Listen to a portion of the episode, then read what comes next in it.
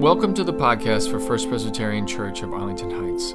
In this sermon series, Black Swan, we are exploring Jesus through the eyes of Mark's Gospel. We are going to be looking at the reason why Jesus, who started off as a poor peasant from Nazareth, became one of the most influential figures in the Western world. I hope you enjoy.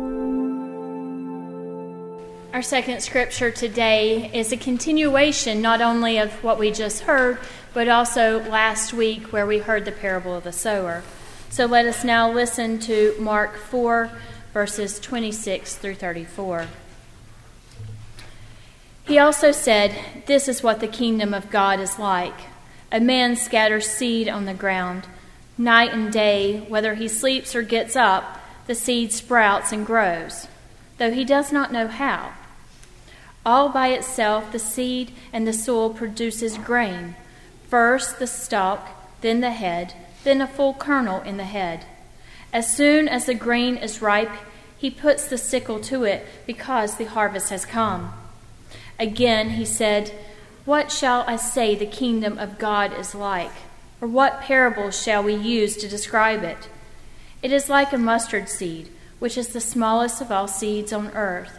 Yet when planted, it grows and becomes the largest of all garden plants, by which it shoots out large branches that birds can perch on in its shade. With many similar parables, Jesus spoke the words to them, as much as they could understand. He did not say anything to them without using a parable, but when he was alone with his own disciples, he explained everything. This is the word of God. Thanks be to God. Now, how many of you, I'm full of questions today, how many of you have seen the movie The Imitation Game? Oh, good. I'm glad some of you have. Um, if you have not seen it, I will try not to ruin it for you, but I do suggest seeing it because it was one of the better movies that I saw in 2014, and I've seen a lot this past year. But the imitation game is based on the true life story of a man named Alan Turing who lived in the mid 1900s. Turing is a mathematician, a scientist, a cryptologist, and well, he's just pretty much your all around genius. He's also considered the pioneer of computer science. And many of you have a Turing machine at either home or work. Those who are watching us via webcast today are even watching on a Turing machine because today it's known as a computer. Well, during World War II, Turing was recruited by the British government to lead a group of cryptologists and mathematicians working at Bletchley Park, the home of the British Intelligence Agency. He and this team of others were brought in to break something called the Enigma machine. Now, the Enigma machine was used by Nazi Germany and their allies to decode messages that they were sending back and forth to fighter pilots or battleships, directing them where the specific target was that they were supposed to be hitting next. But there was a problem for the British government. No, it wasn't them intercepting these messages that were going back and forth. They were actually able to intercept thousands of messages.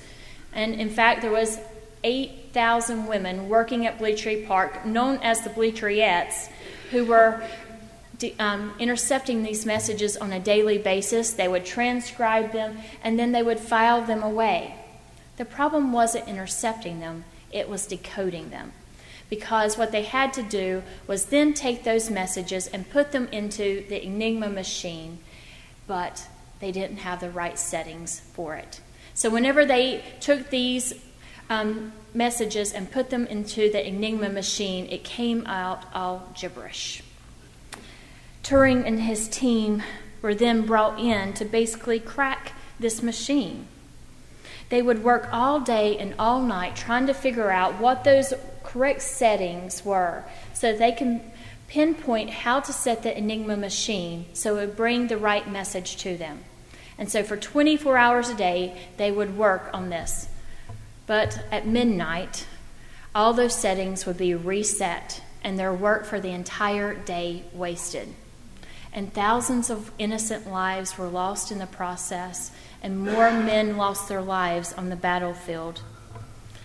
Some days I know we all think that we have very stressful jobs or lots of stress going on in our lives, but for Turing and his team, this added a lot more pressure and stress because there was so much at stake here for them. Now, during the process, Turing had an idea. He wanted to create a machine called the Bombe machine that would process thousands of these possible codes every day, giving them the right setting for the Enigma machine so that they could translate these messages that they had been intercepting. And they worked for years on this. And thousands more lives were lost during that process. And then one day they figured out that the answer was staring them right in the face. You see, there was these 8,000 women who were working for them that were each assigned to a specific frequency and transmitter. And they were assigned to that same person who was on the other end transmitting these messages. And so, day in and day out, they began learning the patterns of these people. They began learning who they are. They knew intimate details of their lives because of the way they signed on or they signed off every day. And so these women had this intimate knowledge of who these people were. And they were able to tell Turing and his team about these, this information, and it led to them cracking the Enigma machine. Now, it is said that by the creation of the Bombe machine and the breaking of the Enigma machine, Turing and his team shortened World War II by as much as two to four years, saving countless lives in the process. You see, when Turing went to work at Bletchley Park, he didn't want to approach the problem like everyone else. He didn't want to have to work every day solving the same code and the same problem just for it to be erased and all his work be for nothing. He was thinking bigger than the problem at hand. And that's what our parables today, these parables of confusion, is what they're trying to do as well. As Jesus told these parables, he wanted people to hear them, and the disciples not to hear them, but to listen to what he was saying. He wanted them to change how they thought about things. He wanted them to change how they saw the everyday. He wanted them to change the way they interacted with the world around them and to impact their faith in others. This form of thinking you will hear Alex refer to as kingdom thinking, because what we tend to do in our everyday lives is we get into a pattern ourselves.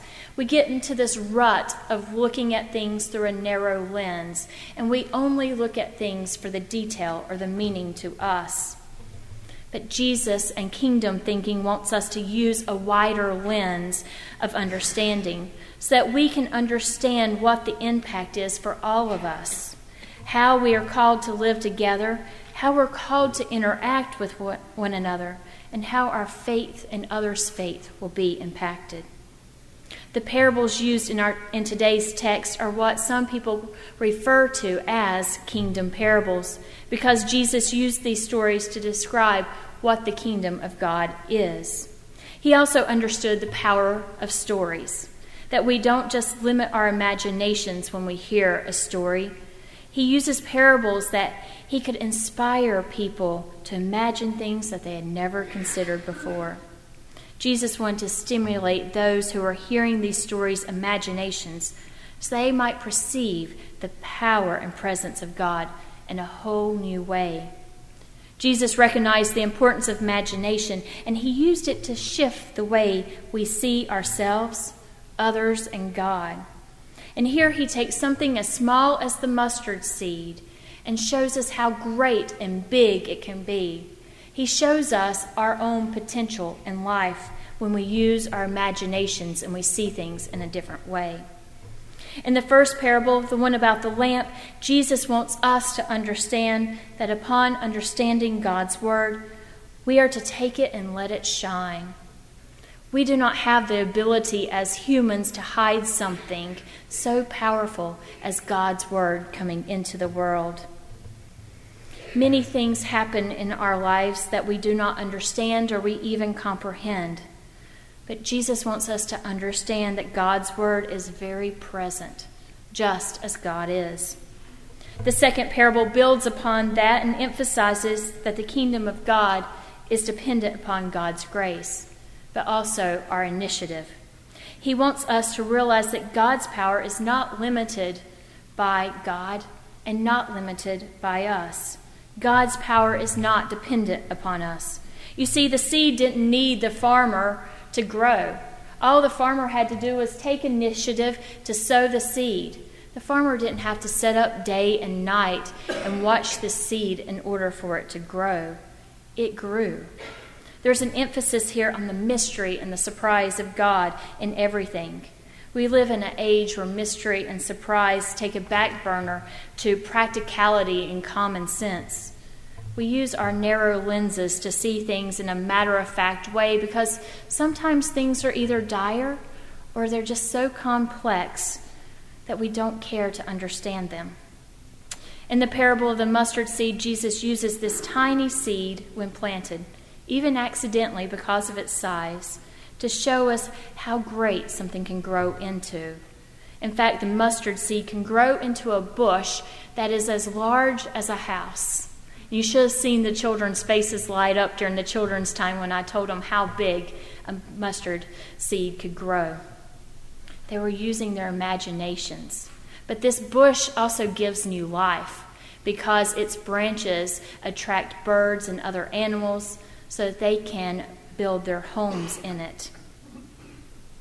As followers of Jesus, we only limit the possibilities of the kingdom of God with how we see things. And Jesus wants us to use our imaginations and understand that in reality, we have great potential. These parables are a metaphor for the growth of God's kingdom. They include encouragement to act on, counsel to patience, and hope for the future. They also challenge us by speaking of hidden things and growth while pointing to the kingdom of God. In the last few lines of um, the parable today, all those parables are actually tied together. The one we heard last week of the parable of the sower, the lamp on the stand, the harvest, and the mustard seed are all tied together because, again, it's a metaphor for the kingdom of God and kingdom thinking. We don't always see God in the midst of things that are going on around us every day. Sometimes we feel that God isn't present at all, and we feel that God is hidden, or at least the meaning and purpose of something is hidden from us. For example, in World War II, 60 million people lost their lives.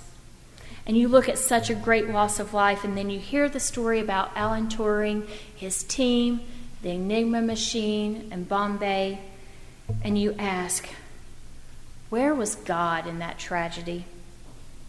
Now, I'm sure Turing and his team had many moments of frustration and doubt, despair, and even hopelessness. Because even when the Enigma machine was cracked, they still had this huge problem on their hands. Turing and his team had to statistically figure out how many of these intercepted messages that they decoded every day could be used to the British government and their allies' advantage and to save lives. If they used too many of these messages a day, it would let Nazi Germany know that the Enigma machine had been cracked and then they would reset everything in a different way, wasting years of their work. Many more lives would have been lost, and who knows when World War II would have ended. The ethical dilemma for Turing and his team was that each of these decisions that they made, the messages they used, the messages they didn't use, meant human lives were being sacrificed in the process. So, where was God in this tragedy? Well, Turing had an imagination, a gift from God. He was able to dream of the Bombe machine and to crack the Enigma machine. And you have to see things through a wider scale, through those lenses of imagination, through kingdom thinking. You see, with kingdom thinking, you see God in the midst working for good even in the most horrific circumstances. Now, I don't pretend that I have faced anything as stressful as Turing and his team, nor have I seen anything as horrific as World War II. I can't even begin to wrap my imagination around that. Yet I believe that we all have the ability to use our imaginations, to open ourselves up to kingdom thinking, to look for God in the everyday, and to challenge ourselves to see God in the midst. To be honest, this past year has been the most challenging year of my entire life. Over a 12 month period, I got to see my 11 year marriage crumble. My previous call of six years dissolve. The home that I had built for my family left behind. And tough choices like following my call to God and fighting for custody of my children made. I look back some days and wonder, God, how am I still standing here today? But more importantly, where was God? Why did I have to go through such pain? Why did my children have to be hurt in the process of all of this? Why did I have to watch everything I had poured my heart and soul into for so many years have to crumble right in front of me, and there was nothing I could do about it? Why did all of this have to happen when all I was trying to do was be faithful and follow God's call? Yet, as I reflect upon it now, that's not how I see things through the lenses of kingdom thinking. I don't see a God that was hidden from me. Sure, I had some knockdown, drag out screaming matches with God in which I asked Him why. But in the end, I was the only one screaming because God was a calm, silent presence, always there. God was at work helping me to discern a new call, to imagine a new life for me and the boys. God was at work bringing together this APNC, this group of strangers who didn't even know each other that well. These strangers that would become family to me and the boys in a mere few months. God was at work bringing all this together. This was a group of, fam- of people I'd never met before, but God was at work in the midst of them too. God was helping me to discern a life that I had never imagined, a life I had never dreamt of. Because God shows up in the most unexpected places in our lives.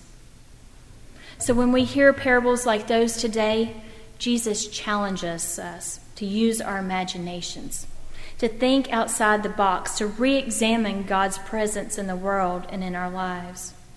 Jesus wants us to understand that horrible things happen in the world and in our lives, and we may all have those knockdown, drag out, screaming matches with God. But God is still there. And Jesus is also saying that if you look close enough at whatever is going on, you'll see God is there. God may seem hidden, but God is still there. God didn't cause those horrible things to happen, but God is still present and will always be there, even in the places we have yet to imagine.